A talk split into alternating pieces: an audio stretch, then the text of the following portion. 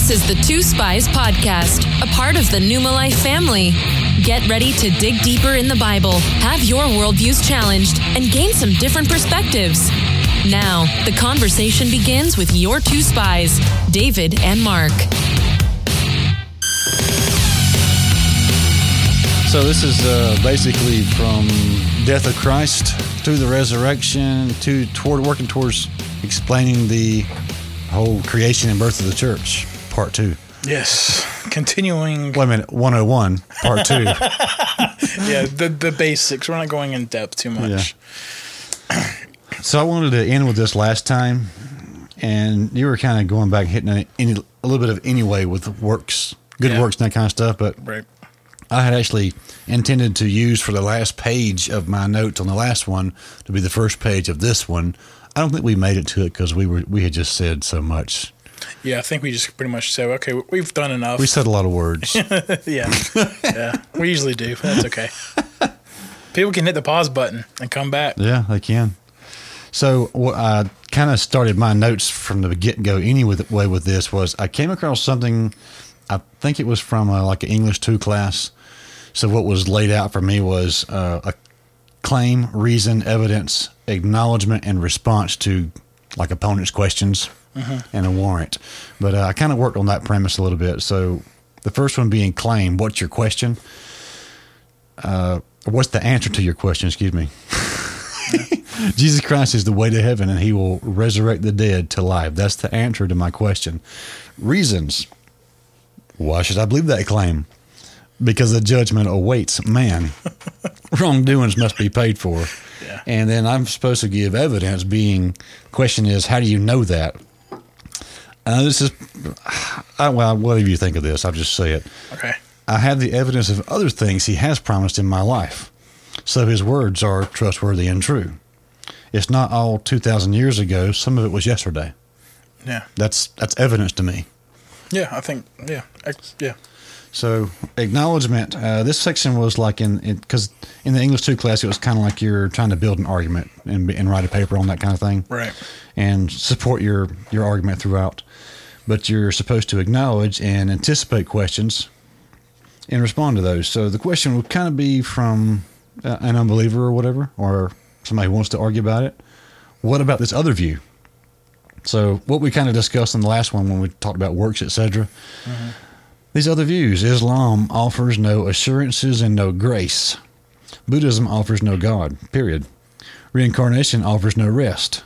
Science offers no last question. Philosophy offers no final answer. Sorry, that was too funny. Paganism offers no unity. Atheism actually offers you nothing. And nothing is in quotation marks there. Right. Literally, they offer you nothing. So, and ask you to believe that. Um, but the warrant section, the warrant is to uh, logically bridge the gap between my evidence and my claim. My evidence was I have evidence in my life 2,000 years ago and yesterday. My claim is Jesus Christ is the way to heaven. He'll resurrect the dead to life. So maybe I did this in my answer, but bridging the gap between it, uh, there's the evidence of what's happened in my own life. I came to believe stronger in Jesus when I sat at home reading the Bible alone for some months. I kept reading that he fulfilled prophecy, so I started looking for these in the Old Testament prophecies that he answered. And the more I came across, the more I believed, especially after hearing the probabilities and unlikeliness of a single person fulfilling these many prophecies in a single lifetime. Uh, we've all heard like uh, the mathematical games where if you uh, if you colored a, a gold coin black on one side with a permanent marker and you buried it in a sea of one foot deep gold coins, the, the state of Texas over, and you flew over it in a helicopter and jumped out and dug down with your hand and picked the, that one out blindfolded, that that's the probability of one person fulfilling like 30 of these prophecies. Something like that. I don't remember exact, but it wasn't all the prophecies. Yeah. It was very very minute, small amount of the ones he actually did fulfill. So, and some of these we'll get to tonight when we're talking about because I'm, I guess I'm trying to bring a synthesis or a synchronization between the gospel accounts of the whole crucifixion, and so in doing some of that, we'll come across some things that will be like, if he was trying to fulfill prophecy to make us believe he's Messiah, how did he talk his enemies into doing certain things while he's nailed to a cross?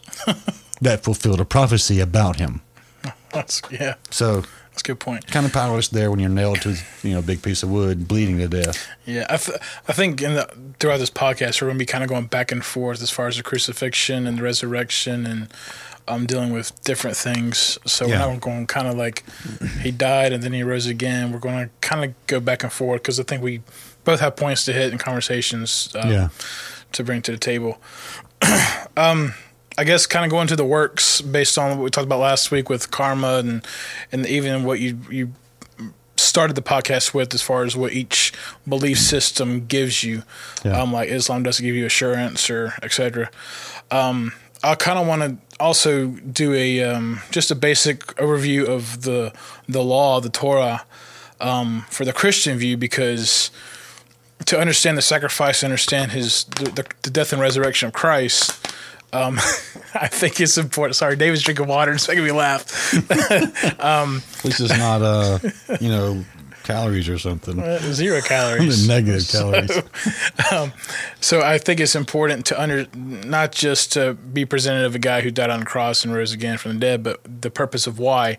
Um, so the purpose of the law, why we need a sacrifice, and because I think there's a lot of um, when I see people write about the law, um, new new believers in today's society, um, when they talk about the law and and talk about they want to follow the law, um, I think there is a misunderstanding um, of their passion and desire to do that. Meaning, I'm not sure they understand the purpose of the law, and I don't understand what I don't understand. I don't think they realize what the cross and the resurrection. Do you think the purpose of the law at the time of the law, pre-cross, was different than the purpose of the law now, post-cross? Uh, I don't think. So. I, I think so. I think it was different. I think the purpose is different. Um, and we talked about last. I think we talked about it last week, where I gave the idea of you know if Hitler comes to your door and you're hiding a Jew, and well the law says Don't be a- lie. don't lie, and so do you not lie or, and you give up the Jew, um, or do you hide the Jew and lie? Um, and obviously there's a weightier matter of Hitler's at your door. You might want to, if you're going to do something that's against, you know, against the law, go ahead and murder him. well you can end World War II. That's you right. could, win, you could, yeah. That's a good idea. Uh, good job, David. I shouldn't have said that. But uh, you sh- thou shalt not murder. so Yeah. you're, yeah. but instead of lying, yeah. Oh, yeah. so, and then when Jesus comes on the scene, you know, um, you know, the the Pharisees try to get him in these traps of. Um, hey, your guys are eating on the Sabbath, or and da- Jesus is like, well, have you not read in the scriptures what David and his men did?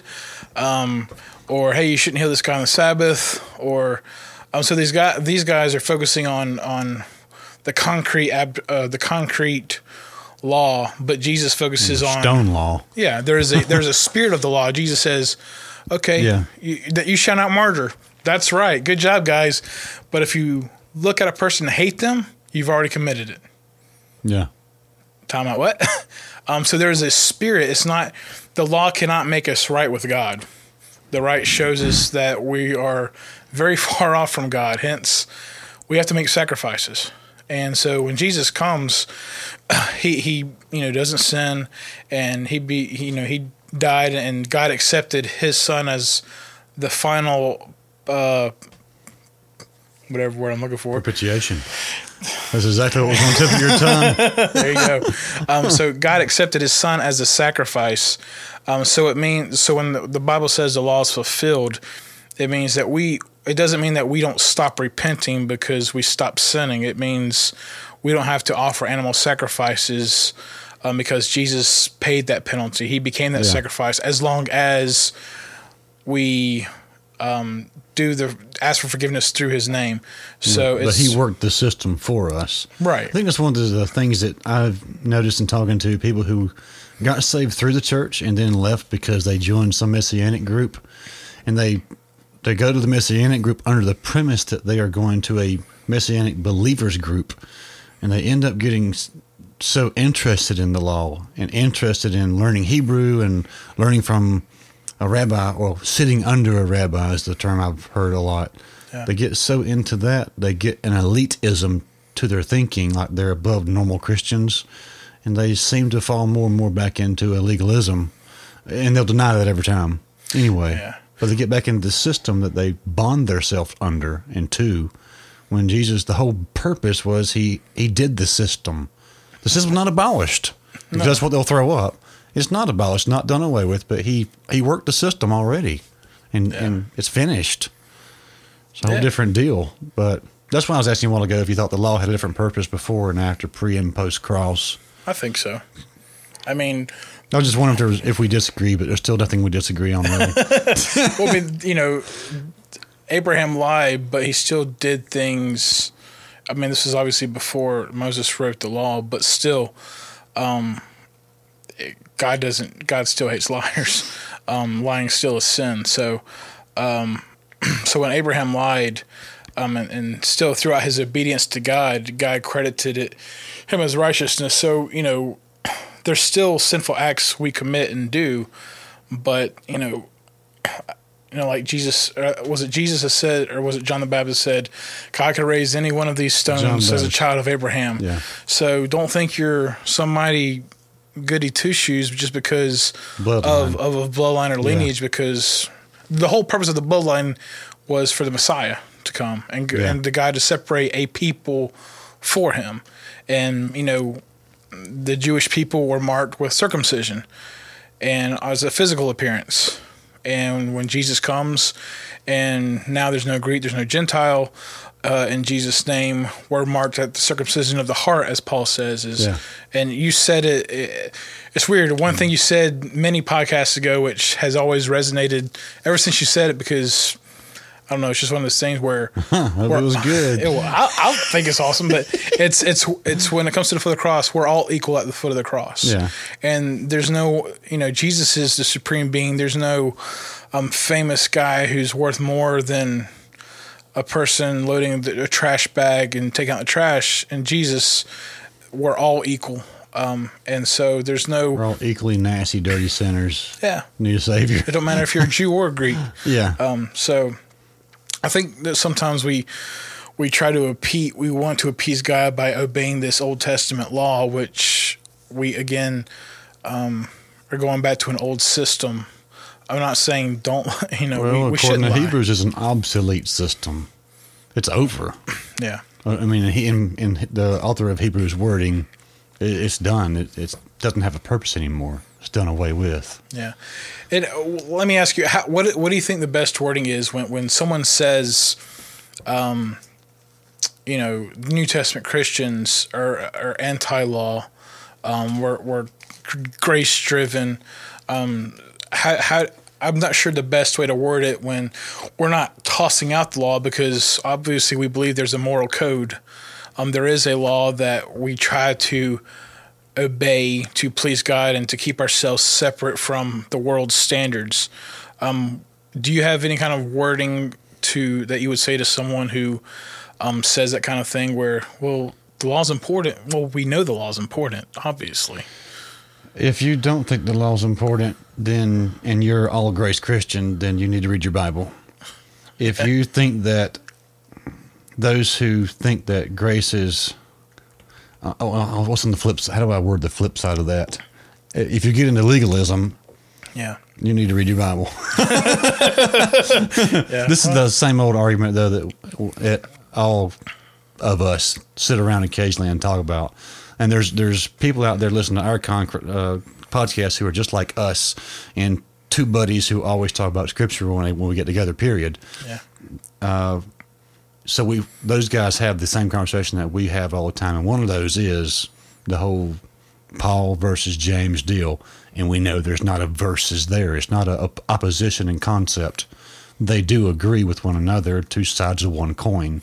Yeah. So I mean, that's what I mean when I say if you're if you're on one side of the coin only, you need to read your Bible. If you're on the other side of the coin only, you need to read your Bible. Yeah. It's like a both and. It's just Yeah. we don't. It's through Jesus that we're made right with God, not obeying the law.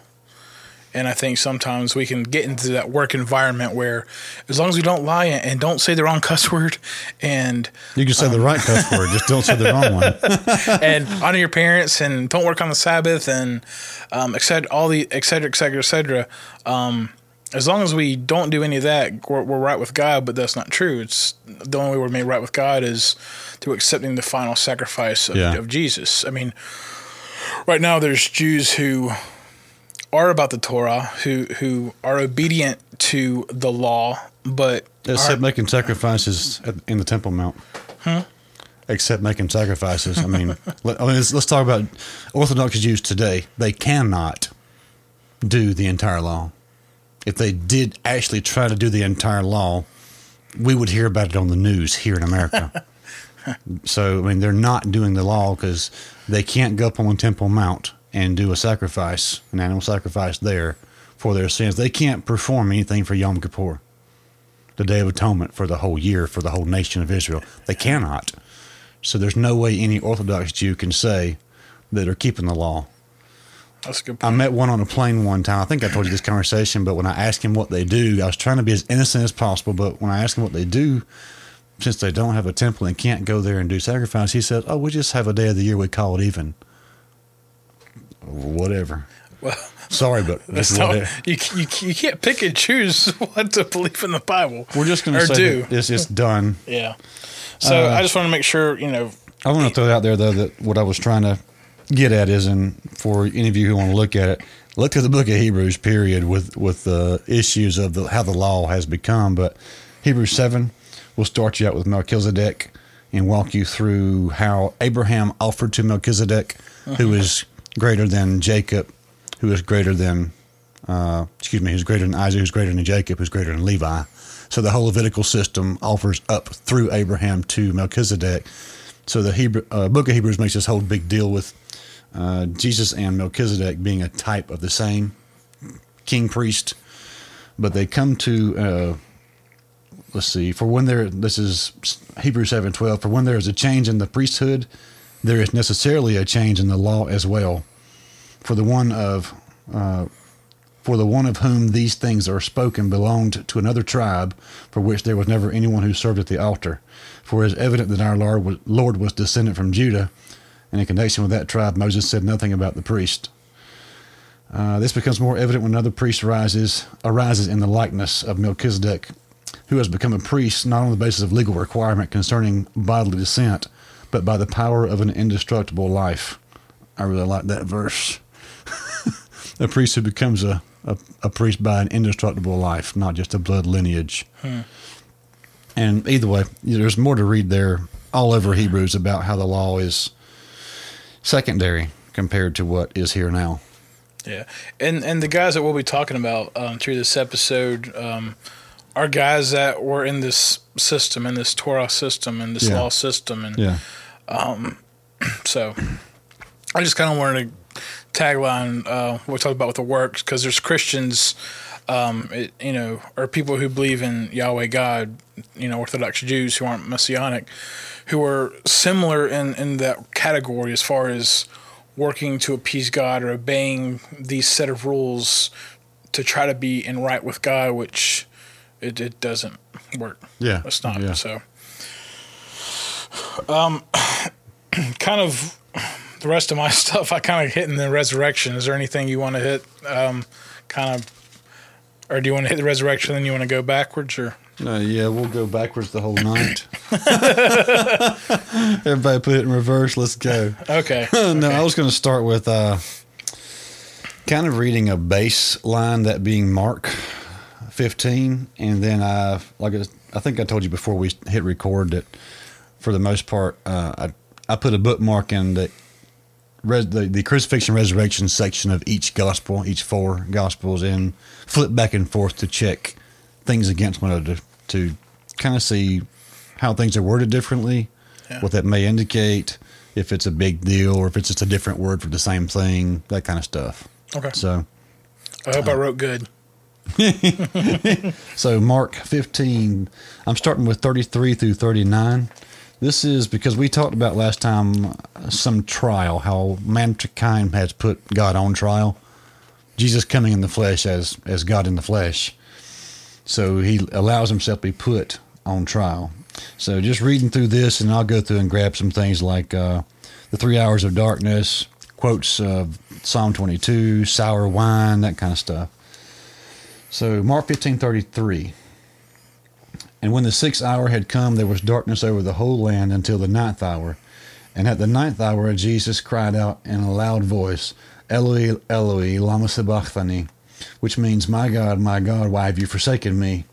And some of the bystanders, hearing it, said, Behold, he is calling Eliah.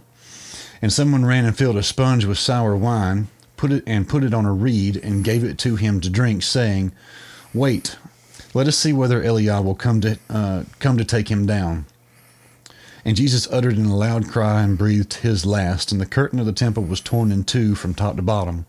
And when the centurion who had uh, who stood facing him saw that this was the way he breathed his last, he said, "Truly, this man was the Son of God." Let's see, thirty-nine. Yeah, that's where I was going to stop there to start picking on some notes. Well, just reading that verse, I know I know this is going in a different direction, so I'm just I just want to say this for my future benefit of looking, but I think it's interesting that one, um, they think he's calling Elijah, and Elijah's a man of God or a man of Yahweh, and yet he this guy was a man who they didn't think was. Well, they thought he was blaspheming God, so I thought it was interesting that why is he calling Elijah of all the prophets? Why Elijah? why a good prophet? and then they said, uh, "Wait and let us see whether Elijah comes and takes him down." I that's not anywhere in the Old Testament as far as Elijah rescuing. Okay. Well, watch this, because I hadn't thought about this until you pointed out to question it. Malachi four, verses five and six, which is the last two verses of the Old Testament. What happens at the Seder meal of Passover?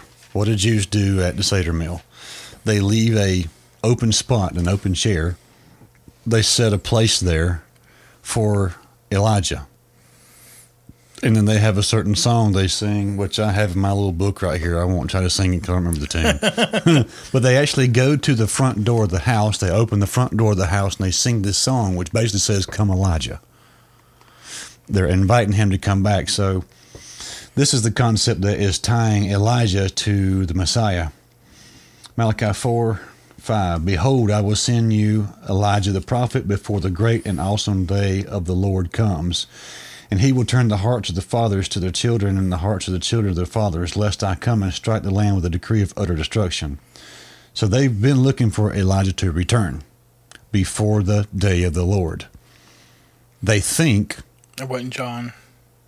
Well, yes, it was John. Well, they they don't think it was John. They don't think it was John. Okay, so and, and the, the people who asked Jesus, "Was it John?" He says, "Yes, it was John." He starts explaining that. Yeah. That he came before the awesome day of the Lord Okay. And he comes saying, "Makes uh, make this, what is it? Make a way in the desert, make straight the paths for the Lord." So he is the forerunner of the Lord. But in their minds, what was Messiah supposed to come do? I was literally writing a devotion about this this morning, so I went back and looked some of my uh, some of my research in the past about uh, the Maccabees. So we know when Alexander the Great dies, he has four generals. They divide up the uh, the Greek Empire. So Ptolemy takes Egypt. Seleucid takes Syria. They're fighting all the time for more land. Where are they fighting? In the middle of their two properties. Where is that? Palestine or Israel. So they're fighting all the time. And at one point in this is between the last page of Malachi and the first page of Matthew, but they're fighting all the time, and the Seleucids are winning so we all know the name Antiochus Epiphanes. He's going down trying to enforce legally enforce that the only god that can be worshipped in Israel is Zeus, a Greek god. So he's trying to go into Israel and force the priest, the Levitical priest system. Y'all the priest here? Well, you're going to you're going to sacrifice what we say sacrifice and who we say sacrifice it to. So some of the research I had done on the Maccabees and that intertestamental period took me to find that the Greeks had been within their society and within Hebrew society for a while. Right. So there was it was not just the Greeks pushing down on all these poor Jews. There was a split in the Jewish society called Hellenistic Jews. They were, and I was thinking about this morning when I was re-looking at that, like they really are Americanized Christians. Christians, if they read the Bible and see what it says, they take a lot of what's being taught in on the television and in the university and the textbook in the elementary school, etc. Yeah. They take all that and try to mix it together. That's a Hellenized Christian. It's an Americanized Christian. It's a Hellenized Jew. Then there are the ones who are, no, we're not. Not how we're going to do it. We're going to do it by the book. And that's that's the. Uh, not, I'm trying to yell at my. You know, that's my best Baptist voice. but they're the ones standing on the church steps saying, "We need to be as strict as possible with this book." So there you have it. And, and the Hellenized Jew and the Orthodox Jew, the Americanized Christian and the, I'll say Orthodox Christian, are at odds with one another. They don't agree. Yeah. So then the, the Seleucid Greeks come in and they support the Hellenized Jews, of course. And they push and push and push. And finally, there's a time where this man, Mattathias, steps up. And he is an old priest. He has a bunch of sons. There's a, a representative of the Syrian king who's about to force a sacrifice to be done. And here's a Levitical priest guy coming up. He's going to perform the sacrifice like he's been told to do. Mattathias steps up, kills them both starts a revolt. His sons, whom he has raised and taught to be the same, follow in that revolt. He dies in a couple years and it's not completed yet. His, I think his oldest son steps up and takes his takes the reins. Judas, Judas Maccabee. Maccabee is not their last name. That means the hammer. I really think uh, if you do any research on uh, Lord of the Rings, I really think that, and I, I need to do some more research myself on Helm Hammerhand if you remember in the second movie, this would be the second book also, I think it's Two Towers. I think that was my favorite movie. I think that's when they took refuge in the mountains. Remember the berserker who goes in and blows up with the, the big bomb? He blows up the wall. Yeah. That place is where there's a statue, and there's a guy there in the statue. He's holding a hammer, but he's somebody in Rohan's history who was a great fighter, or you know, his uh, hero of sort. But they call him Helm Hammerhand, and he's got this hammer, so he's famous for that.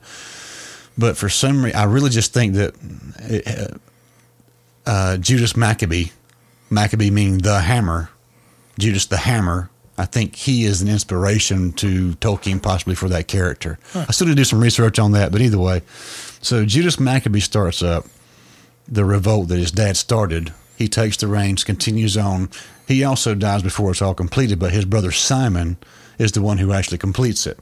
So when Simon finally beats the Greeks for good and Israel becomes sovereign over their own land again, a sovereign nation, when he returns to the streets of Jerusalem, the people are waving palm branches.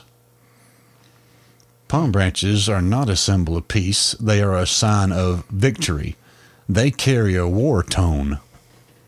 So, I mean, I ruined the entire devotional that I was going to put out. But either way, okay. so that's when uh, they also appointed him. This is in the Maccabees too, not in not in what we consider canon. But they also appointed him high priest and ruler. He is a king priest appointed by the people. So Jesus comes in, triumphal entry. John says, John 12, the people are waving palm branches. They're not saying, like, oh, he's the king of peace, he's here. They're saying, start a fight. Yeah, they, they want the Romans out. Right. Yeah. So they're expecting Messiah to come and fight like mad, kick some Roman tail, and here he is nailed to the cross. Oh, he's calling Elijah. Elijah's supposed to come before the great day of the Lord. Maybe this is it. Let's let's wait and see. I'm just throwing all this out. I still wonder why Jesus would be almost a key point for the coming of Elijah in their in their mind. Mm, I think Elijah is the key point for the coming of Jesus. Well, I mean, like with all this surrounding Jesus, why would I mean they've had plenty of guys die or Jewish guys Yeah. die. Why all of a sudden does this Jesus present this kind of Possibility. possibility of Yeah. the Elijah returning? I don't know because if you examine the, the literal words, uh, in Hebrew that he is saying here, or Aramaic, he's not calling Elijah. And that's why I do pronounce Elijah, that we say in English, Eliah. El is God, E, my, Yah is the name of God, Yahweh. So Yahweh is my God. Mm-hmm. So he is saying Yahweh, my God. Yahweh is my God. He is saying here Eloi, Eloi, my God. Yeah. Kind of. I, I know it could be maybe taken as that. And I'll, I'll say this too in, in my ignorance. The difference in Aramaic and Hebrew, Very little. search if you want, but you, you might as well use it interchangeably. Yeah. It just real quick because you brought up um, Oops. No, I, I've had people ask me the que- this question um, countless times, and I figure why not say it now, um, since you're talking about the influence of the Greeks coming in and, and the wars going on. People ask, um, I, I don't know if you ever had that question, but why is the Old Testament or why is the New Testament written in Greek and the Old Testament in Hebrew when a bunch of the Jews why wouldn't the New Testament be in Hebrew? And it's because they knew Greek Yeah. just as much, if not better, than It's Hebrew. Lingua franca. Yeah. They've already been through the. Uh, if you think about their history, they've been through the Babylonian exile, and they lost all their land for a long time before they went to the Babylonian exile. Before Judah and and who's Judah and uh, who's in the middle of Judah? Is it Simeon? So, so show some more ignorance here.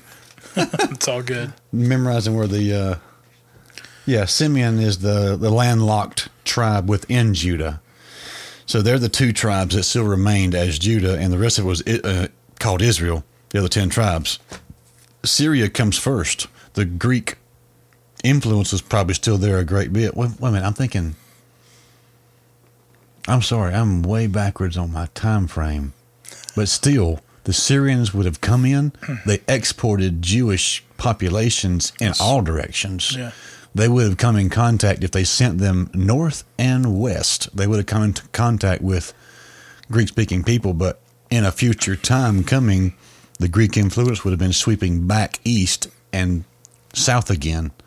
Either way, Greek becomes the lingua franca, that being the, the language of business for the day, just like English is today. Yeah, I just wanted to bring that Yeah. up just because I've had people ask me that question in the past, and Yeah.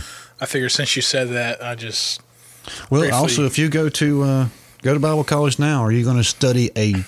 Are you going to go take a class on Torah or Pentateuch? Pentateuch, Yeah. Yeah. Why? It was not. It's not the Pentateuch. right? So, either way. Thank you, Alexander the Great. You, Yeah. Sorry. Back to uh, Mark fifteen thirty three, the verses you read, thirty three through thirty nine. So we already talked about four of my points. So let's just close and go All home. right. All right. Sounds good. See y'all later. No, I was going to look at uh, Three Hours of Darkness. I don't know if, how much sense it actually makes now, but I remember uh, one of my my wife and I's Costa Rican mission trips. I got to preach on a Sunday morning when we got down there, and I spoke on this right here. Let's see, but I think I used Luke by chance. Yeah, because my notes on this is is in Luke. So uh, this is Luke twenty three forty four. It was about the it was it was now about the sixth hour, and there was darkness over the whole land till the ninth hour. So I used this to uh, bounce off of three hours of darkness just before the death of God's only Son. I bounced back to Exodus ten, which had three days of darkness just before the death of the firstborn. And there was a whole bunch of little details that I thought were pretty neat there that I just kept both sections of scripture running together because they keep reiterating or commenting on the same thing with one another. But anything on three hours of darkness? What do you think of that? Uh, nothing really off the top of my head. Sorry. Nope. Nothing. The next thing I was going to grab was just uh, Psalm 22 because that's where the quote, Quote, comes out of. Yeah. Is that me or you? Bud? That's my phone. Sorry, Okay. my phone's buzzing. Just ignore it. Okay, so flipping back to uh, Psalm 22. Let's see. Skipping past the little intro here.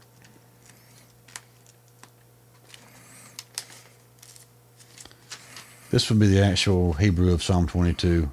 Eli, Eli, not Eloi, Eloi, but Eli, Eli. Lama Azabtani.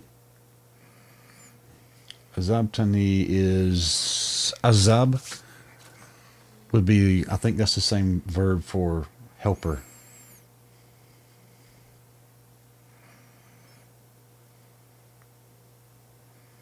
Forsaken, to leave, loose, forsake.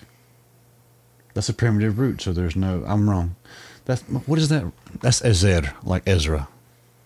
Yeah, because uh, Eve was a helpmate to Adam. She was uh, Ezer. So the the key word here though is azab.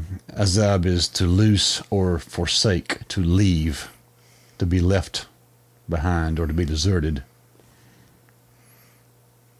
So this might be one of the words that would be different from Aramaic to Hebrew. For it's the same arrangement. Azabtani, sabachtani. Ani on the end is I. Speaking like if I'm speaking to you and I use a verb in the sentence that you are doing, but I attach ani on the end, it's a verb you're doing to me. Hmm.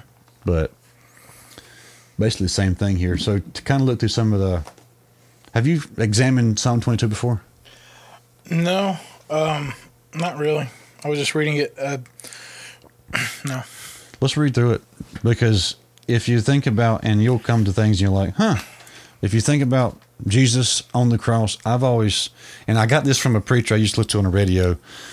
He said he kind of viewed most of the Psalms as like David is a third person witness to a conversation. And he said, if I read it in that sense, you get a whole different perspective, looking almost like you're listening to God, uh, Jesus talk to God. So, my God, my God, why have you forsaken me? There's the exact quote that he uses, and from there, the, the listener standing beside the cross who would have heard this would have also said, What is he quoting that for? It would have had its own genre in a way that would have sparked in their mind. Yeah. Psalm 22. So, why are you so far from saving me from the words of my groaning? So, he is. It's funny, too, if you go through the Psalms, when you see the word saving or salvation, uh, the word here is Yeshua. the funny thing is, why are you so far from saving me? From is me. And then on the end, you have T, which is, it adds that pronoun.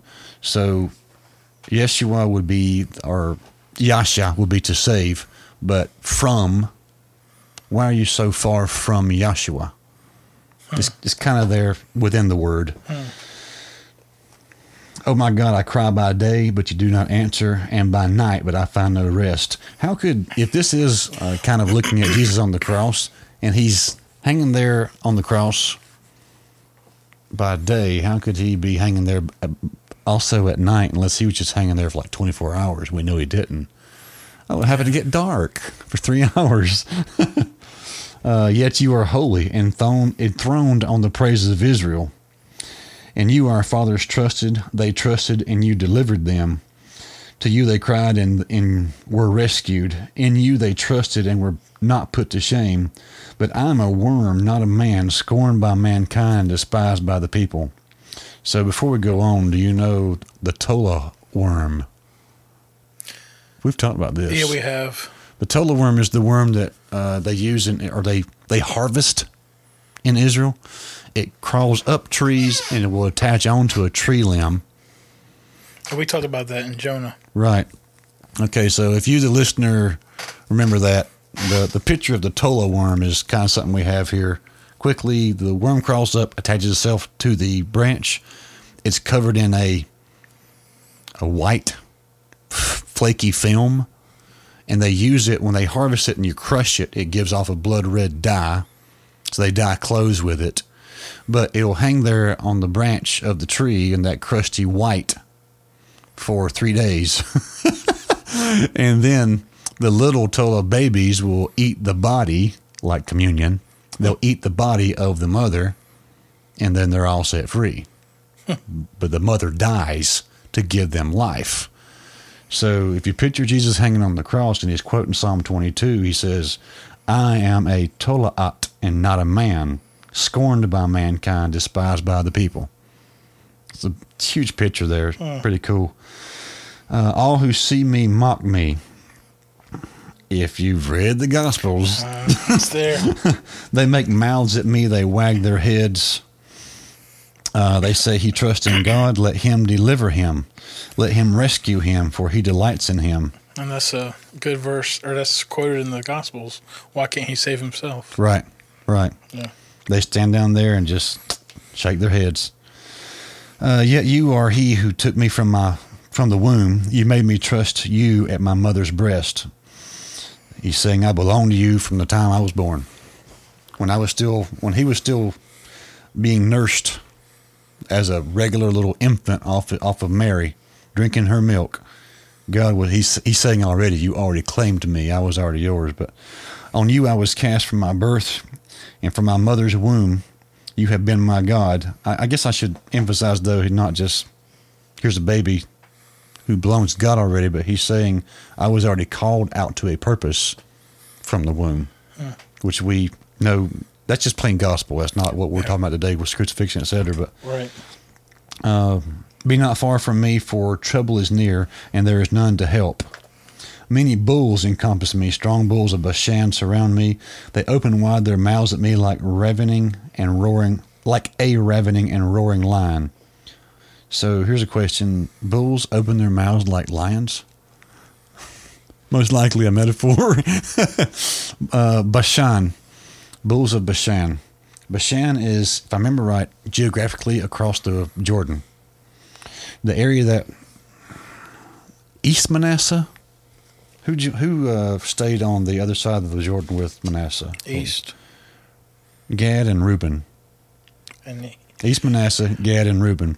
When so when they came up with Moses and they fought Moab and Ammon, and they took their land, and some of the tribes said, "Oh, we think it's pretty good right here." He's Yeah. like, "You got to go over and fight with us." and then you can go back to your land. then you can go back. So those are the guys that stayed over there. But I want to say I'm looking at the map, but I don't, I don't see Bashan exactly quickly here, and I don't want to spend forever looking for it. But either way,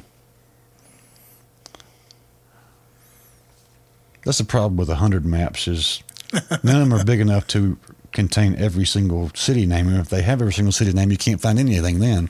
Yeah. But Bashan, if I remember right, is uh, on the east side of Jordan, and it was a area known for well-fed cows, like really fat, healthy cows.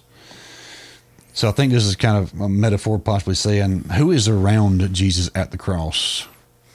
Fat, well-fed priest. They are the system. They are running the system. They're running the show. And hmm. then Rome ravening, roaring lions. I am poured out like water. What happened when the soldier stabbed him? Yeah. And all my bones are out of joint. My heart is like wax. It is melted within my breast. My strength is dried up like a potsherd, and my tongue sticks to my jaw. You lay me in the dust of the death. Uh, you lay me in the dust of death. So a couple of phrases here. He's poured out like water, so water pours out. All my bones are out of joint. F- Depending on where you read what research about how, what happens to in a crucifixion, is this person's shoulders will dislocate. Yeah. Stre- gotta stretch them and Right. yeah. So we also know, though, following along with him being the uh, sacrificial Passover lamb, the Lamb of God, no bones were broken. When they went and, and broke the other bones of the other prisoners, his bones were not broken because he's already dead. Right. They and if he was not dead, they would have broken his bones, right? They weren't trying to fulfill prophecy. They just did what was logically like he's already dead. There's no reason to break his bones. Yeah. So Stab them, make sure it's step in to make sure, and then the water came out. Uh, my heart is like wax. You kind of picture this like a melted, a melting wax, but he said, "My uh, it is melted within my breast," meaning that his heart is like liquid. It to me it is almost. I hate to use the word metaphorically again or figuratively, a broken heart, like he died of a broken heart. We know the water joins around the sac around the, the heart also when you have a heart attack. So he possibly had a heart attack as his last moment of actual physical death. My strength is dried like a potsherd. My tongue sticks to my jaws. We're going to talk this talk about this in just very shortly, but he says, About the wine. "I'm yeah, I'm thirsty. Uh, my tongue sticks to, the, to my jaws. You lay me in the dust of death. So he dies and is laid in the grave. For dogs encompass me, a company of evildoers encircle me. They have pierced my hands and feet. we don't have to talk about this, do we? I mean, it's it's real plain. It's, yeah. I can count all my bones, possibly in his case because his skin was ripped off of a bunch of them. Uh, they stare and gloat over me, so people were standing around the cross watching him. Yeah. They divide my garments among them. For my clothing, they cast lots, which They're they did. yeah. So Jesus is trying to fulfill prophecy to make sure that everybody believes he's Messiah because he's really not, right? So he talks the, the soldiers into casting lots for his hmm. clothing, correct? Yeah. Yeah. It says, hey, would you guys mock me and Yeah. pluck my beard, please? Yeah, would y'all mind doing this after you crucify me? So, So, so I would say, you know, him quoting that verse is almost a reminder of saying, hey, this whole chapter is fulfilled in right, your view. I mean, Right. you're without excuse. David prophesied this long ago, and yeah, yeah. That's the point I was wanting to get at when we kind of started reading some of this. Uh, but you, Lord, do not be far off. I don't want to not read the end of this because it's it's good. It changes in a, a good way. Oh, you my help, come quickly to my aid. Deliver my soul from the sword, my precious life from the power of the dog. Save me from the mouth of the lion. You have rescued me from the horns of the wild oxen. So he makes uh, several dog, lion, and wild ox, or what was the other one? Bulls of Bashan. So bulls, ox, that kind of, is kind of along the same line, but he said makes several different references in those ways. I think the dogs are pretty straightforward, you know, from a Jewish sense. They're they're Gentiles, so there you got Roman guards or Romans who are running the show. Uh, you risk me from the horn. So, verse 22, this is Psalm 22 22. I will tell of your name to my brothers. In the midst of the congregation, I will praise you. You who fear the Lord, or you who fear Yahweh, praise him. All you offspring of Jacob, glorify him and stand in awe of him. All you uh, offspring of Israel, for he has not despised or abhorred the affliction of the afflicted. He has not hidden his face from him. He has heard when he cried to him. From you comes praises in the great congregation. My vows I will perform before those who fear him. The afflicted shall eat and be satisfied. Those who seek him shall praise the Lord. May your hearts live forever. All the ends of the earth shall remember and turn to the Lord, and all the families of the nations shall worship before you. For kingship belongs to the Lord, and he rules over the nations. All the prosperous of the earth eat and worship. Before him shall bow all who go down to the dust, even the one who could not keep himself alive. Prosperity shall serve him. It shall be told of the Lord in the coming com- in the coming generation. They shall come and proclaim his righteousness to a people yet unborn, that he has done it. it is finished. It is finished. Yeah. Wonder what the actual last words there in uh, in Psalm 22 are written as. Not in English, but uh, we could waste some time on that. I won't get into it. Let's let's go through the last couple of groups of verses here, because when he talks about, uh, I will tell of your name to my brothers. You who fear the Lord, praise Him. He's not dis- despised or abhorred you. Those who are afflicted. Can you see death in Hades, or Hades when Jesus goes down during those three days? to preach to the Old Testament. Right. Yeah. He goes down there and, and preaches the word to them. From you comes my praises in the great congregations. My vows I perform for, before those who fear him. Hades is divided into two different groups those who fear God and those who don't. Hmm. The afflicted shall eat and be satisfied. Lazarus, he was afflicted. He was not given bread by the rich man who had too much and plenty and extra. He is going to receive more later on in the afterlife. All the ends of the earth shall remember and turn to the Lord. All the families of the nations shall worship before you. Kingship belongs to the Lord. He rules over the nations. He's the King of Kings. This is getting towards basic, basic eschatology in the end end time studies that the whole earth is going to worship and bow down to Him. But uh, it's the last group. Prosperity or posterity shall serve Him. It'll be told in the coming generation. Those who are not born yet, it's going to be told what's happened. which is what we're talking about right now. We're talking Yeah, about yeah. the church. this whole deal. Uh, will proclaim his righteousness to a people yet unborn that he has done it. So those who are not born yet, who are going to be born in the future, are going to be hearing about this story we're talking about from now on. So It's cool.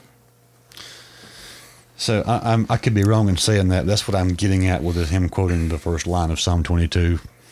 It would have been hard for him, probably in his state of health, to quote the whole thing. Yeah. well, I think he said enough just for people to recognize Yeah. what he was quoting from, and I mean, they even said, you know, this guy's quoting scripture, so they recognized that he was quoting. Yeah. Where you know, so Yeah. Sour wine? Head on. yeah. Go ahead. This is one that they kind of come up with some different stuff. Matthew says mixed with gall. Mark says it was mixed with wur, uh, myrrh. Were. gall and myrrh. John says it was offered on a hyssop branch. Excuse me. So I kind of went through some work I've done before on wormwood, which comes out of uh, Revelation 9, I believe. I think it's Revelation 9. Either way, I just did some work and study on wormwood. Uh, that study took me into gall and that kind of stuff. So it all kind of falls together. The bitterness of wormwood. Worm, wormwood in the scripture is associated with bitterness, poison, and affliction. So Jeremiah writes Lamentations 3.19, Remember my affliction and my bitterness, the wormwood and the gall. When I was doing this study on wormwood, that took me, in my mind, immediately to, because knowing the word gall being associated with Jesus and him uh, being offered wine on the, the cross. Matthew 27 34, they offered him wine to drink mingled with gall, but when he tasted it, he would not drink it. So, doing a little bit of uh, history search on that, the drink they offered was vinegar. It was a, like a light wine rendered acid, basically. It was a common drink of soldiers, but when they would give it to the people who were being crucified, they would mix it with a bitter herb, like, depending on which one you're looking at, gall or myrrh. But uh, altogether, this was like a, uh, it was bitter in taste, but it was also a painkiller. So that's why one of them says he's offered it, and after he was offered it, this happened. Or what the other one says, after he was offered it, he rejected it, and this happened. So did he taste it? Did he drink it? Was it put to his mouth and he tasted it and then saw what it was? Either way, we're not seeing that he took it and swallowed and drank and drank and drank and drank. Right. But uh, it was something I, th- I thought was kind of interesting too when I was studying this that they would offer uh, cr- uh, criminals crucified, they would try to give them a painkiller. It kind of gives you a different, there's different views I think we can see in individual people in the Bible if you just read past them and you don't think about them. Those evil Romans, they crucified him. Well, these guys were being told, and that was their job every day to kill people Yeah. at least one of them had a heart that says this is this is a hard job, man. This guy's suffering over here. Let's give him let's give him some painkiller Yeah. to help him go on. I mean, they're, you're just obeying orders. Yeah. Uh, let's see. John's statement, 1929. A bowl of a bowl full of vinegar stood there, so they put a sponge full of vinegar on hyssop and held it up to his mouth. So the bitter herb in the Passover Seder meal represents affliction of life in Egypt. Egypt is a type of sin in the Bible. The bitter herb is linked to sin, it's linked to bitterness, because when you eat it in the Seder meal, it's basically a reminder of our bitter life back there. But their whole life within Egypt was I mean, you hear preachers say this a hundred times. Egypt is a type of sin, right? So, Yeah.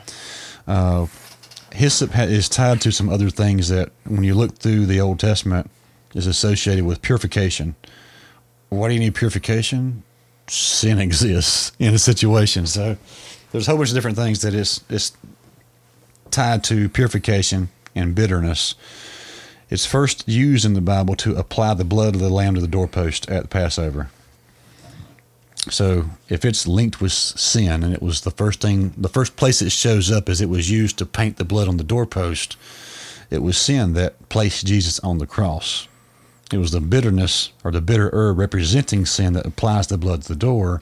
You kind of see there's a extra nice little picture inside of that.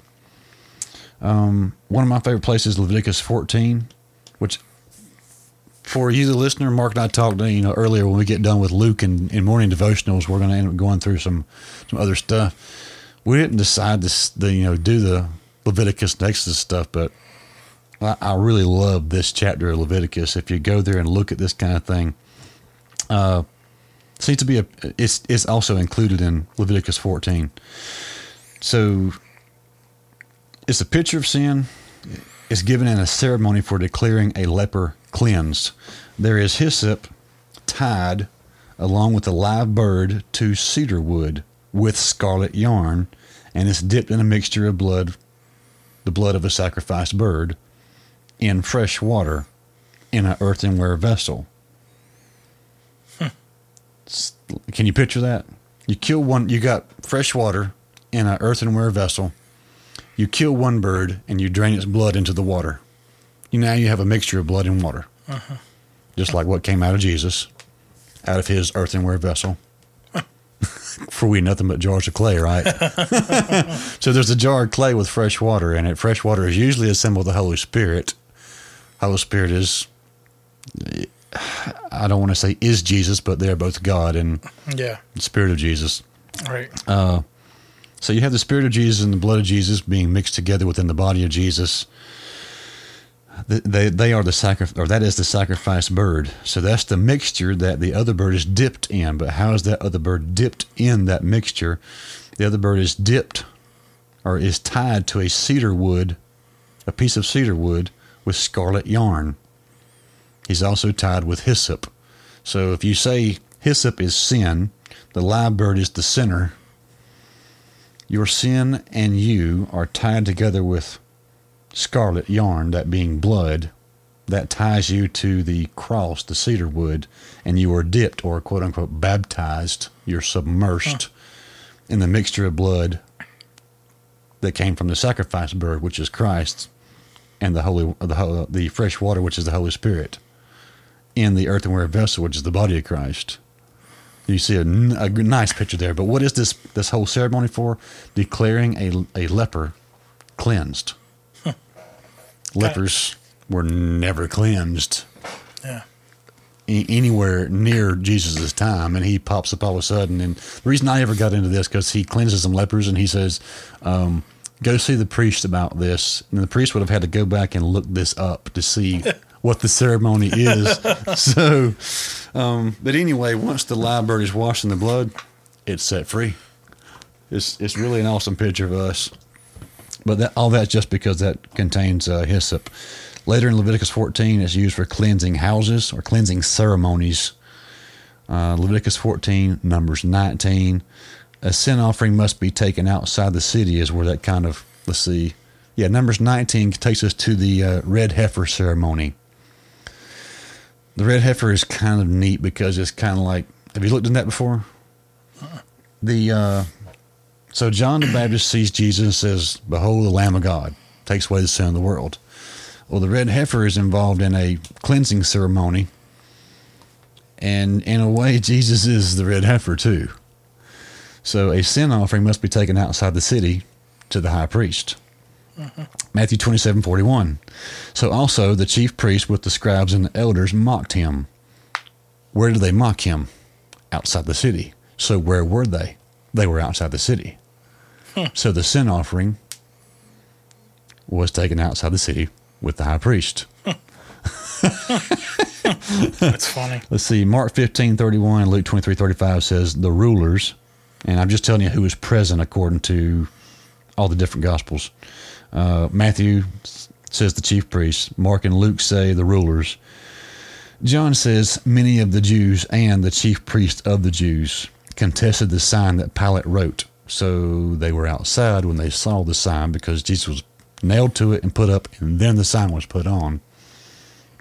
Uh, they went outside the city for the not only for the offering of the spotless Lamb of God, but for the red heifer without defect, in which there is no blemish. And I'm literally quoting Numbers 19 2 there.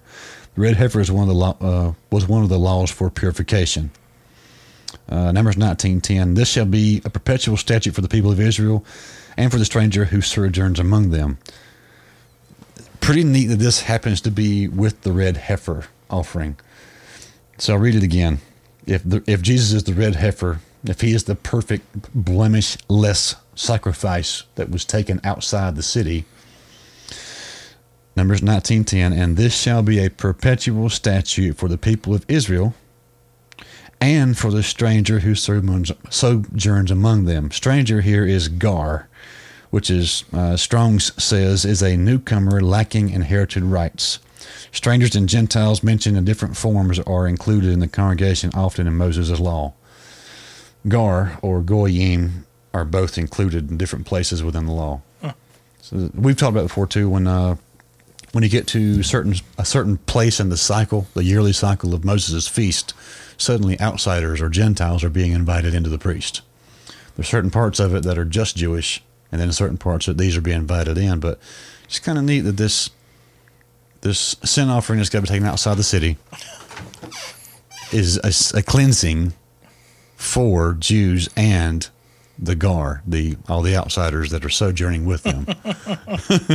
Real That's picture funny. of the church here, which is kind of what we're working towards anyway. But yeah, that's uh, interesting. Anything else you think? Where we've come off of here? Hyssop, sour wine. Yeah, yeah. Sour wine brings us to a bull. bull somehow. Uh, let's see. Breathes his last. So just since we're coming off the wine, John says, after the wine is offered, he died. He breathes his last. From there, after he dies, we got Matthew, Mark, and Luke saying, after he dies, the curtain is torn. You think anything about the curtain?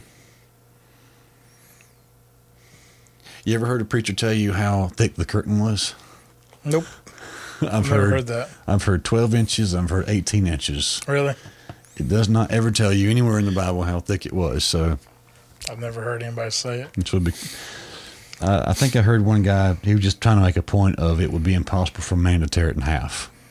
That'd be 21 inches because seven times three is 21. And there's seven's completion and three in the Trinity. So well, if it was 18 inches, that would be a foot and a half. So if you if you divide it by three, you got three halves, each one being six, six, and six. So it was four man. okay, so Matthew, Mark, Luke. By say, the way, our commentary will be out very soon. they say the curtain was torn. Uh, I did a little just looking back in my own notes about curtains too. Curtains separate one area from the site of another area. They block off visual access, right? I'll say the inner courts versus the outer courts, or the yeah. most holy place from the holy place. Yeah. So the curtains first show up in Moses' tent, which is, you know, same thing you're talking about. Uh, 28 times in 12 verses in Exodus talks about this curtain or the different curtains. Either way, it is for a separation to protect Israel from being able to see the ark, right? Mm-hmm. That's dangerous. We know in other places like uh, uh, Uzzah, when he reaches out and touches the ark, he dies. uh, crispy critter him and uh, never mind. We we don't have to go down the crispy critter road. There's a couple other people who got burnt for messing around with God too yeah. close too. But uh, either way, just it just it was a protection. And like when I don't remember the exact wording, but basically Moses instructs the Levites, the different families who were in charge of different parts of the tent of meeting and the the outer curtain. Mm-hmm this group takes the curtain. This group over here takes the. Uh, they pick up and take the brass altar, and all the things they had to do, like the altars and uh, lampstands, etc. Those things had rings of some kind with them, with poles through them. But with the curtains and the covering tarps that that covered over the actual holy of holies and the whole tent of meeting, the tent itself. Uh, some parts of those were taken and just simply folded back and forth and layered on top of the ark. So they didn't walk around with the ark showing all the place, all over the place, all the time. They would cover it up so it actually covered from the eyes of Israel when it walked through them to go anywhere, so they wouldn't all be killed, Yeah, yeah. right? So uh, keeping that keep that in mind, really, that really is a main point of curtains that that works. I think all the way to Revelation. We'll get to it two seconds here. Uh, Isaiah 40, 22. It is he who sits above the circle of the earth. We're not flat earthers, by the way. who stretches out the heavens like a tent to dwell in. So he stretches out the heavens like a tent, which the tent we come off of Moses' tent, right, is is made of curtains. First place that word is is mentioned. This is from a little thing I did with uh, when I was studying through Revelation six, talking about fallen stars and winter fruit. But it has a section right here which I think kind of represents what Isaiah's referring to. The sky is like a tent. The tent was made of curtains all linked together.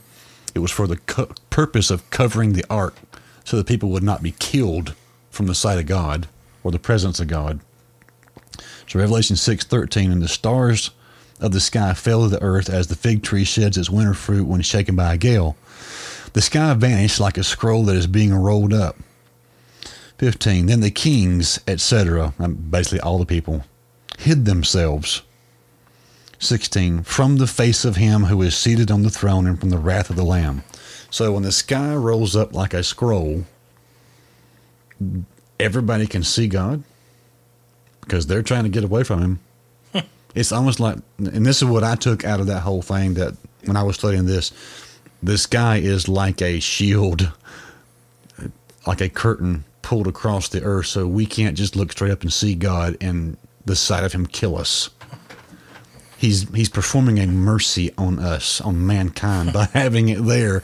And then Revelation 6 when he start when they start breaking the seals, when the lamb starts breaking the seals on the scroll and these things these judgments start pouring out on the earth, the sky rolls back like a scroll and There that, he is. Yeah, bam, and that's when they're high, they're running for the hills trying to find caves, and they're saying to the mountain, "Fall on us, so he can't get us, and so we can't see him."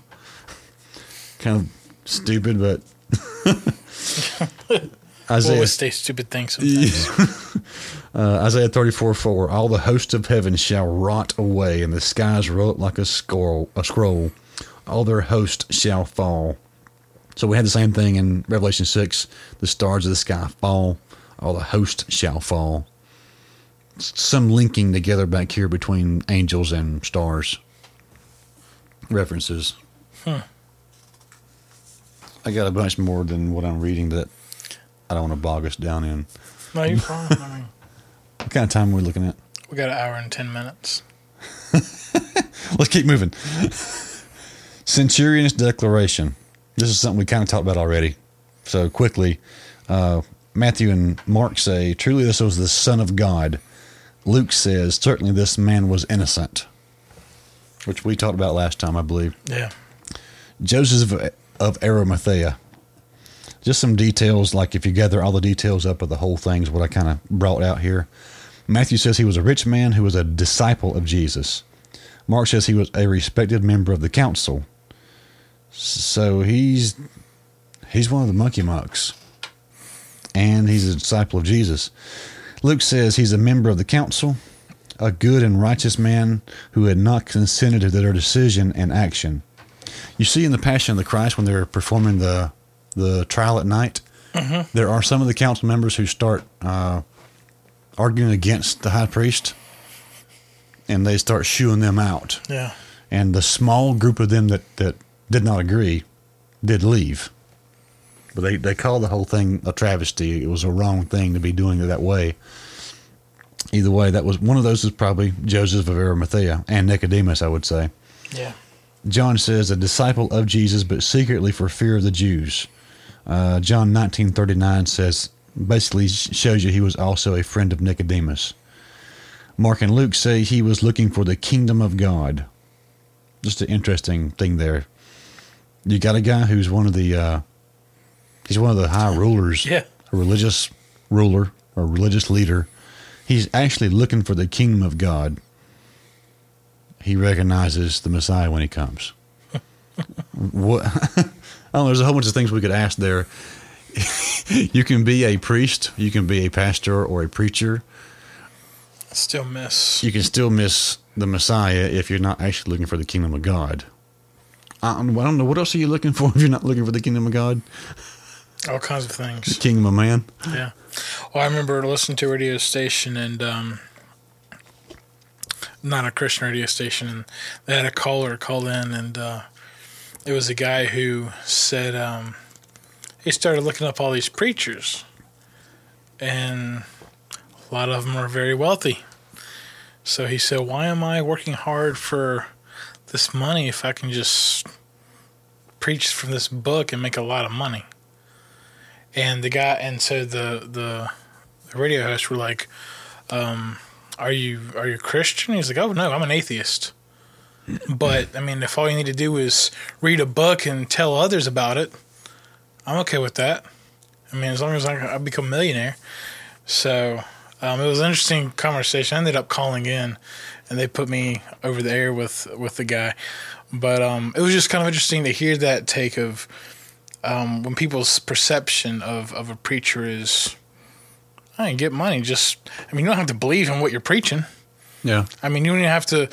I mean, you know, there's this um, in a certain genre of preaching. There's this take of, uh, um, what's the word I'm looking for? Uh, easily influence people. Yeah. Um, they're not thinkers. They're, um, I can't think of the word. They're eaters. Yeah, they're They'll eat eaters. whatever they're, they're, they're gullible. They're gullible. Um, there's all kinds of you know, and when when you see this type type of genre in, in some circles, there's you see that these people are so. Oh, here here's a thousand dollars to sow seed into a Seed ministry money.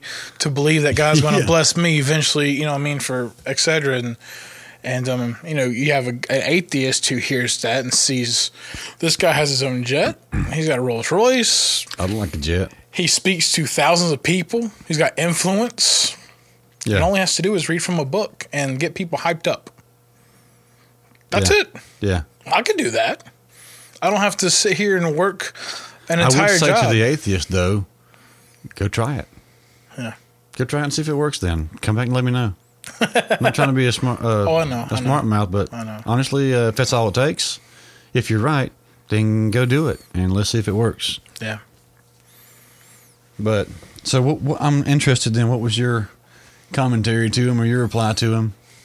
Well, I just asked him. You know, you you look at um, you're looking at a very small percentage of preachers who are millionaires.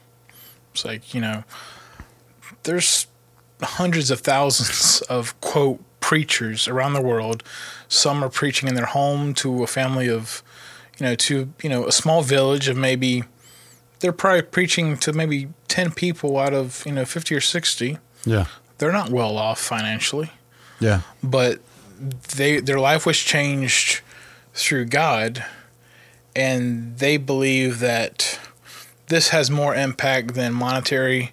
This has more impact than even food or water. This has eternal significance. That if you make things right with God, God's gonna watch out for you. You might die, or eventually you're going to die, but man, what happens afterwards?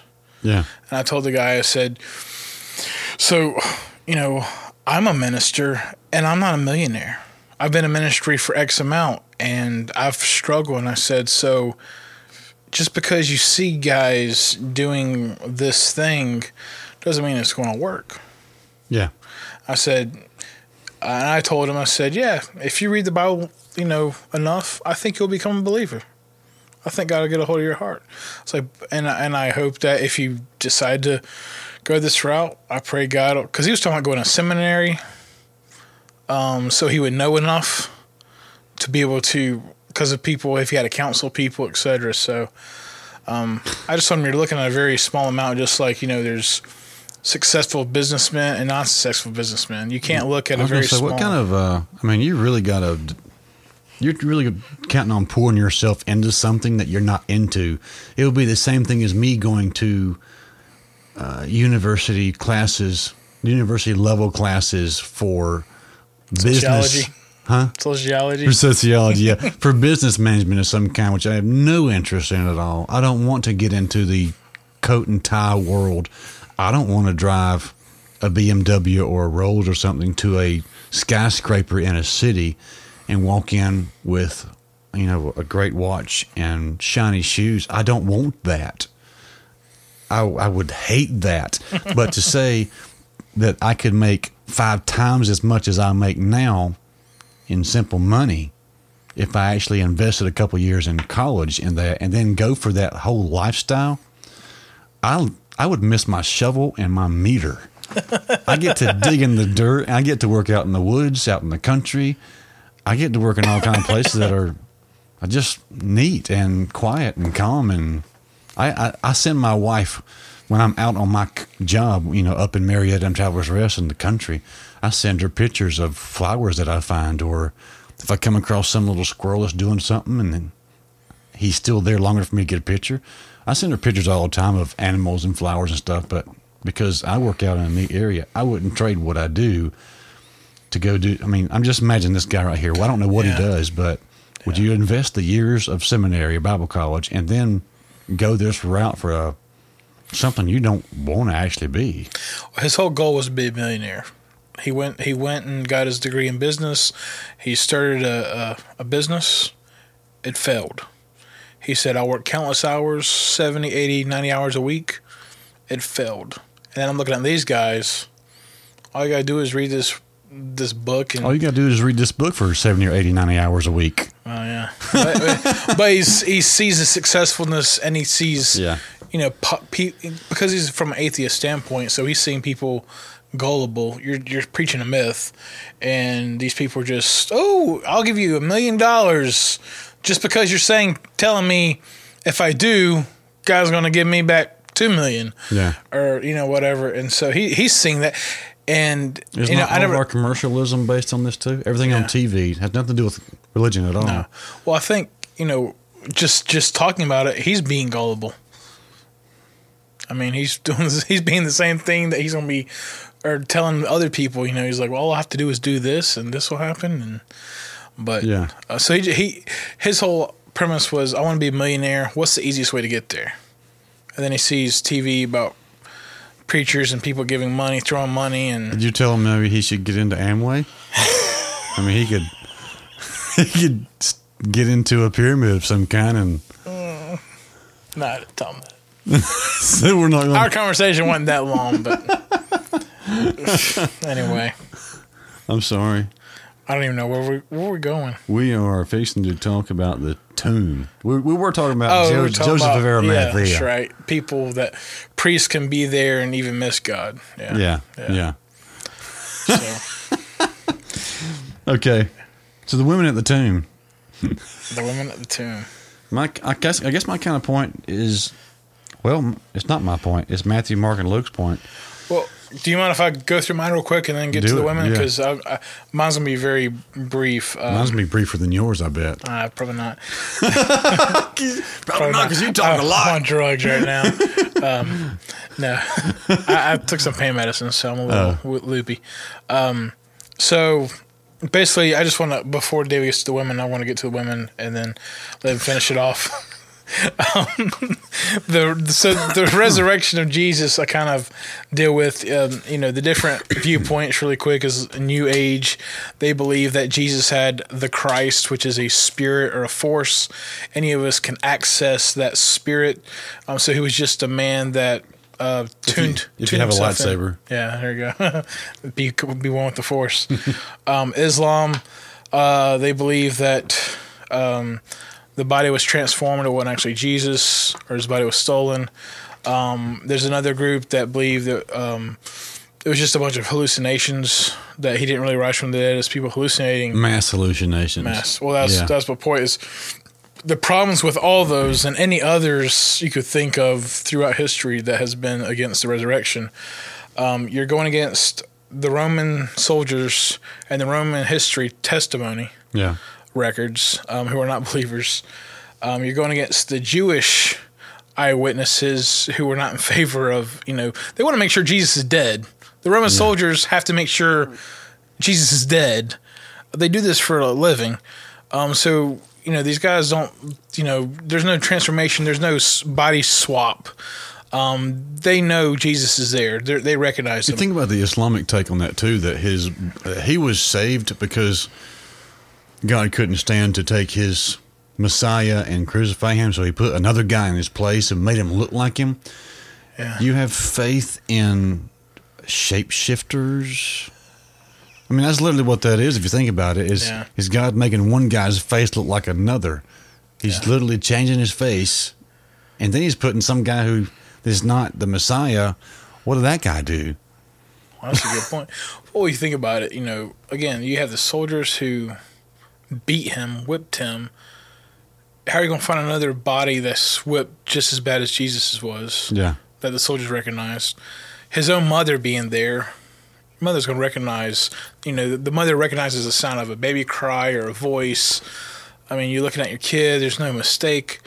Um, his followers that have been with him all these years, um, again, like I said, the Jewish guys who wanted him dead. It's Yeah. pretty, all these things are pretty important. Um, and then Jesus appears to over 500 people. Um, So hallucinations.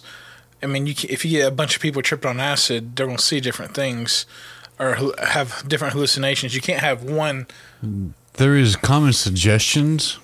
I haven't had, and I'm just speaking from my history with, with drugs, with hallucinogenic, uh, hallucinogenic drugs, Yeah. which I can't say anymore. but good. you do have some commonalities in your thinking about what you might be witnessing. But I will say this when I saw things that were hallucinations of the reality that was in front of me, I could tell my friends who were looking at the same thing. Often they could see what I described to them after I described it. They were not seeing it without me telling them what I was seeing. They could tell me something they saw in the same scenario, and I could say, "Oh yeah, I see that." It was not just something that we just all spontaneously saw at the same time. Right. So I mean, I'm, I'm agreeing with your point. Right. Um, Nicodemus, as we already talked about in John 19, Yeah, Nicodemus is going to um, put the spices and the the uh, traditional herbs and the spices. herbs and spices. So he recognizes the body of Jesus. Um, just a quick run through of some proofs or facts about the resurrection. Um, the disciples' eyewitnessing experience, they saw Jesus, they felt Jesus, and they touched Jesus. I mean, these are guys who were um, gave their life, him die, uh, were, running and hiding, and they needed evidence. They didn't believe it. Um, so they were able to see, feel, and touch Jesus to the point of um, they all died a martyr death, except John, um, a lonely death at, at that. there was an early proclamation of the resurrection. That They didn't wait um, X amount of years after it happened. There was almost an immediate proclamation, even in Jerusalem, where people knew of Jesus Yeah, and um, the empty tomb. fifty days after Yeah. Passover. Yeah. dies on Passover. Yeah, fifty days later. so it's not very long. Um, the empty tomb. Um, people can't. There's no body, so I mean, there's no evidence to support that Jesus did not die, um, because people witnessed the body there. They took the herbs and spices there. The soldiers guarded the tomb of the body in there. So, but there's no body. So, um, the the proof of evidence is on the other Obviously, side. there was a back door to, to the tomb. yeah, well, what's the magician's name? Um, David Copper. Yeah, don't know. Copperfield? Yeah, Copperfield. he was there. Um, uh, the church, um, how it took place and how it happened, which we'll get into later. The conversion of the brother James, because he was not a believer. I mean, that was his stepbrother, and and he didn't become a believer till later. After um, the conversion of Paul, who was all about the Jewish lifestyle, um, and he had a comfortable life. And you know, Paul was the one that had it in reverse order. He meant the resurrection in Christ, and it led him to the cross. And the others were at the cross and led them to the resurrection. Oh, I Um, about that. And probably one of the biggest ones is Jesus' own testimony.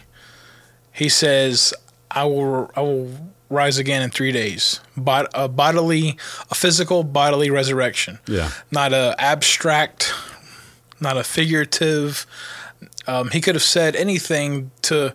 I mean, we we see we hear that all the time where people, you know, um, Buddha. Well, he reached nirvana. How do we know? Right. There's no. Jesus said, "Here's how you're going to know that I'm the Messiah. I will physically in a body rise from the dead. You'll see me live again." So Jesus' own testimony is a um, pretty hard argument um, Right. uh, for his And that was Uh, three times he said that. yeah. Um, so I put pretty much that we don't really want the truth. Um, Jesus even says when he speaks in parables, he speaks in parables so people don't really understand. And you know when people when he says that, it's almost like you know you don't really see me, you don't really hear me, but if you really don't want to know what I'm talking about, you got to find me, you got to follow me. You think about Um, this longer than than after I walk away. Yeah, yeah. And the disciples were always like, "What did you mean by this?"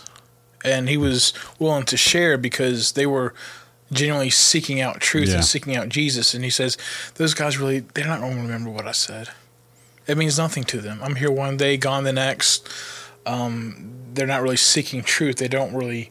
Um, they're not pursuing it. Um, just let me believe what I want to believe. Almost like today, where you know you have different types of foods, and uh, Some like, just gluten. just don't tell me don't tell me what's in the ingredients. Just let me enjoy it. Because if you tell me where it's from or tell me what's in it, then it might ruin the experience.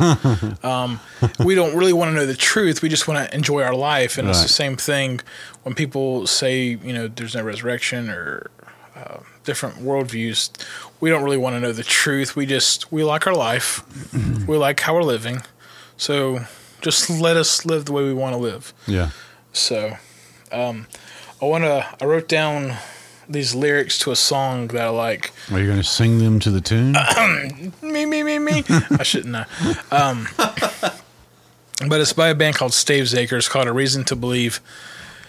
I'm talking really fast, I think. So it says, I hear the heart is where the mind and the body come together. If so, mine's been broken since the day I was born. I'm tired of the divide and I'm not, I'm not getting any younger. How does it feel to be whole? I've wasted so much time coming up with questions. Asking why has never answered much for me. And really, who am I to never feel the weight of a burden when I was promised simplicity? Um, so really, the whole premise of the song is um, uh, just God being there. He doesn't really need a whole lot of evidence, um, but just being whole and feeling whole and feeling complete and not divided. yeah. That makes him feel. Um, that's good. That's a good enough reason to believe. I think in that's one of my evidences too, though. Is is that that lack of the lack of the black spiral is gone. That Yeah. that's not a part of my life anymore, really.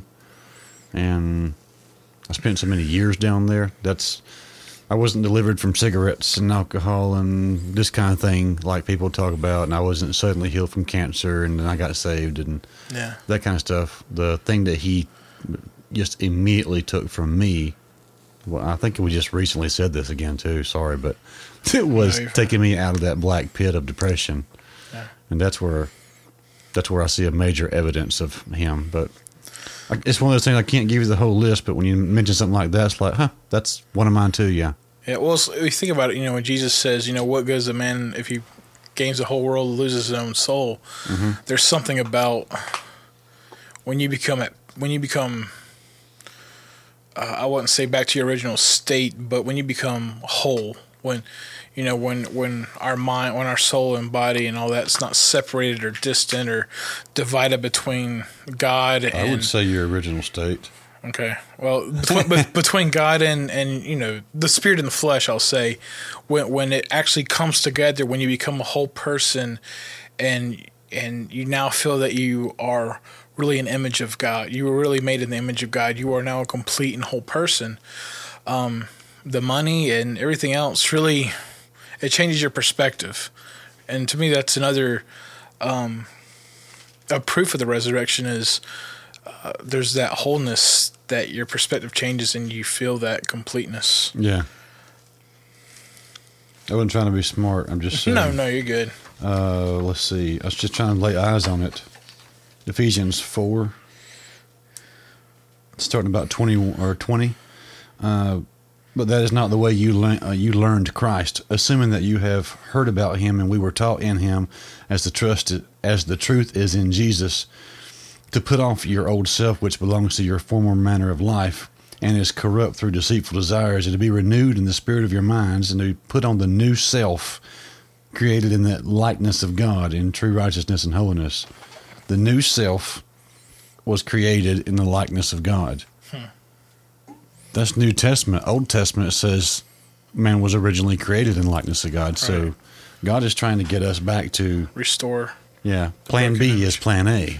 exactly.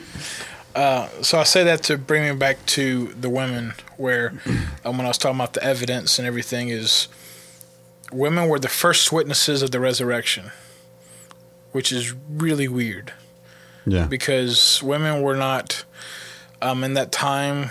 Um, they really weren't um, seen as uh, not quality, but Credible.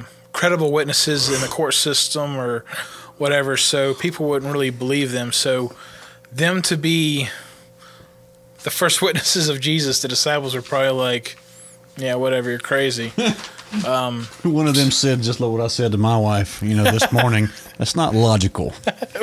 exactly. what exactly. you're saying has no logic in it. Right, right. So, I had to go tell her I'm sorry. so if you were making up a story, yeah.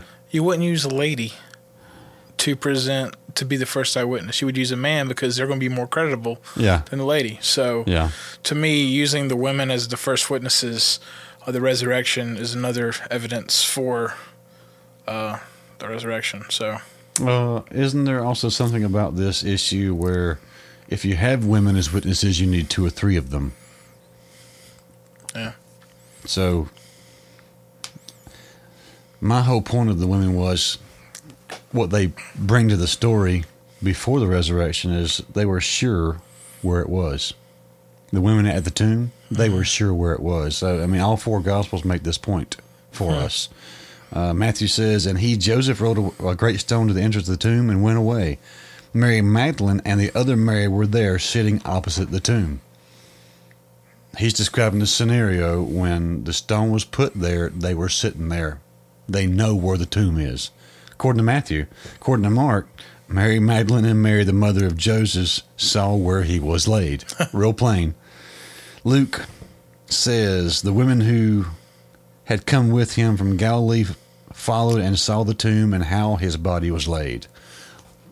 You know, Luke is the details guy. It's, it's kind of odd to me. Just I just stuck out to me this time because I was looking at all four of them's account of this, but they didn't just see that where the tomb was; they saw how his body was laid. So then you go in, into the tomb later on, you see how the cloths are laid or folded, etc. Just thought it was a neat detail Luke would put in. In John 19, now in the place where he was crucified, there was a garden, and in the garden a new tomb in which no one had been yet, no one had yet been laid. So, because of the Jewish day of preparation, since the tomb was close at hand, they laid Jesus there. Now, on the first day of the week, Mary Magdalene came to the tomb early, while it was still dark, and saw that the stone had been taken away from the tomb. She knew where it was. I mean, th- this. So we we see here that Mary Magdalene and Mary, the mother of Joseph, the women. That's plural. There's I'm just getting to the same point you're getting at, but Yeah. Because I've heard that argument also. Like they probably went to the wrong tomb. That's don't be stupid. yeah. They they took him. They were the ones that took him down. Joseph of Arimathea and Nicodemus may have carried his body because they were physically stronger. They may have all shared the deal together in trying to carry this dead body. I mean, Yeah, well, you're going to go to your son's grave. I mean, follow him there. I mean, right. you know, when my dad was buried, I, you know, I watched him being lowered in the ground. Mm-hmm. I was just, it's just part of the process. You know, you you know, not to make sure he's going. to yeah. You know, but you know what I mean. Not the same thing, but you know where that place is now. Yeah. You Yeah. can go back there right now. Right. Yeah. Uh, So the resurrection, good old Monday morning, right? Yeah. By the way, I was gonna say that you know the disciples, they needed evidence too. They wanted evidence. I mean, it's just not like they accepted the faith Yeah. thing and everything's good in the world. These guys, they they they didn't leave Mary. John and Peter ran to the tomb to check it out. Yeah. Um, Thomas needed to actually see him. Um, so these guys needed this this ev- evidence that we, you know, sometimes are. They weren't some of the searching. gullible ones you were talking about Right. a few minutes ago. Yeah. Right. Yeah. I mean, if you're if you're going to give up more of your life, then you know, I'm going to make sure it's Yeah. it's it's right. I'm not, you know. Yeah. So going to head towards the resurrection. Okay. anything else about women? Go Anything ahead. else you want to say about women, Mark? Nope. Go ahead. The resurrection. Uh, and I said Monday morning for some reason. I don't know why I have that typed here, but either way. Uh, Matthew 28, 1 through 2. This is something, too, when you get into uh, into Revelation, where, where John says, I was in the Spirit on the Lord's day. This whole, I did a study then when I came across that, trying to define the Lord's day. That's not ever any, any other place defined as what day that is. right. But the Lord's Day and Sunday and the Sabbath, those are not all equal equals equals. They're not apples, apples, apples. And when you go through the scripture, they're just they're different, things. The Sabbath being the one that sticks out. In my opinion, the Lord's Day is probably being, he's probably referring to Sunday. Or being John, who calls himself in his own gospel the disciple whom Jesus loved when you look at that kind of as a picture type that he says, I know he loves me and I'm a general disciple. That's how I kind of view that terminology. He refers to himself. But if John is still kind of talking about things like that, then the Lord's Day is any day Yeah. of the week Tuesday, Thursday, Friday, whatever. He's always considering every day the Lord's Day. okay, Matthew 28, 1 through 2. Now, after the Sabbath, toward the dawn of the first day of the week. So, the first day of the week is not the Sabbath, because the first day of the week is after the Sabbath. Right. Mary Magdalene and the other Mary went to the went to see the tomb, and behold, there was a great earthquake. For an angel of the Lord descended from heaven and came and rolled back the stone and sat on it. Mark 16. When the Sabbath was past, very early on the first day of the week. So again, Mark is verifying. They were saying to one another, Who will roll away the stone? And looking up, they saw the stone had been rolled back. Entering the tomb, they saw a young man sitting on the right side, dressed in white robe, and they were alarmed. There are kind of a and he's making reference to within the tomb. He's sitting on the right side. They're making reference of how things are arranged physically. It just kind of goes along with that detail of they saw how the body was laid. Luke 24. But on the first day of the week at early dawn, they went to the tomb, and they found the sto- stone rolled away from the tomb. Uh, dot, dot, dot. They went in, dot, dot, dot. Behold, two men stood by them in dazzling apparel. So here's one of those little places, there's a different detail. If you were met by some angels, and let's say you and I went to a place and there were there was an, an event that angels showed up in shining light suits of white, and then we told somebody about the event. Could it have impressed us differently Oh yeah. to the point of I thought there was one angel, and you said no, there was two. Well, like you could have been fixated on one, just like in all of like you know, your Yeah, the, mo- the moment takes away from some of the details. Where I could be like, well, no, there was there was two. You don't remember the one on the right? I could say no. I was I, fixation was the word I was thinking. Literally, Yeah. I was fixated on the one directly in front of me, and I just couldn't look away. Right. But uh, either way, that's not something I, I see as a contrasting detail myself. Not really. I mean, you you you know, you can get into a wreck and have several eyewitnesses and Yeah. different, you know, people will remember different things of the event. Yeah. You know, someone's going to focus on, well, they were turning left. Well, I remember it was raining and they slid. I mean, so Uh, a person in the car who gets hit is going to have a different perspective from somebody who's on the sidewalk who sees that the guy who's hitting them is looking at his phone. yeah, The person who gets hit is going to have a very different perspective, but he's they're all involved in it, the that's a- situation. That's a so good point. Mary went and saw and heard the angel, and then went to tell the other disciples. John gives it in different order, but he gives the same information. So all these these first three guys are Matthew, Mark, and Luke are saying Mary went and saw, heard the angel, and then went and told the other disciples. John says in John 20, but Mary stood weeping outside the tomb, and as she wept, she stooped to look in the tomb. She saw two angels in white sitting there with the body of Je- where the body of Jesus had lain, one at the head and one at the feet. She sees that first and then goes and tells. But uh, all the same information between all four of them. Yeah. So I kind of got into resurrections, like bodily resurrection. I guess this might be. this is too many more pages. You want to call it and Let's call it in uh, start resurrection to the church. resurrection to the church because uh, this is kind of. I just, just to tell you my heading name, so the next couple of pages right here, bodily resurrection. There's one I'm, I'm really interested in. What you think? But we'll we'll wait. The unsung resurrection. Then there's the unjust resurrection. And in good preacher form, there's a third one, the undeath resurrection. so you're talking about all the resurrections as far as yes, and the rapture of the the just. rapture and all that. Yeah. That's the, as because the det there's a detail here of a, what I call the unsung resurrection. That's what took me down this route to to talk about these. Okay. But we'll talk about the different resurrections in the next one, and then uh, the way to decide which one you want to end up at. Thanks for listening to the Two Spies podcast. If you would like to join in on the conversation, go to numa.life and leave a comment. Make sure to subscribe on iTunes, Google Music, or whatever app you're listening on. For additional articles on faith and life, visit numa.life.